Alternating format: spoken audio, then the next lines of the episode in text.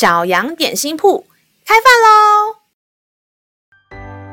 欢迎收听小羊点心铺。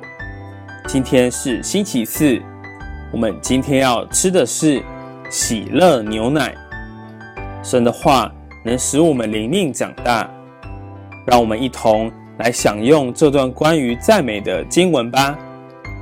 今天的经文是在诗篇十六篇第十一节。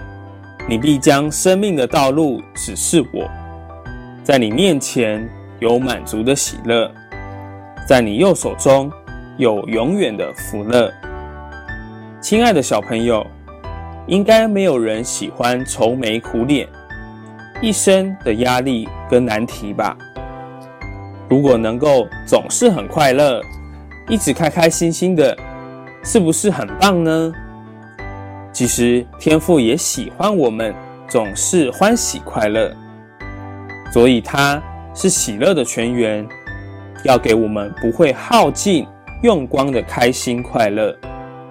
只要来到他的面前，专心走在他所赐的生命道路上，就能够找到从他而来永远的福乐哦。让我们再一起来背诵这段经文吧。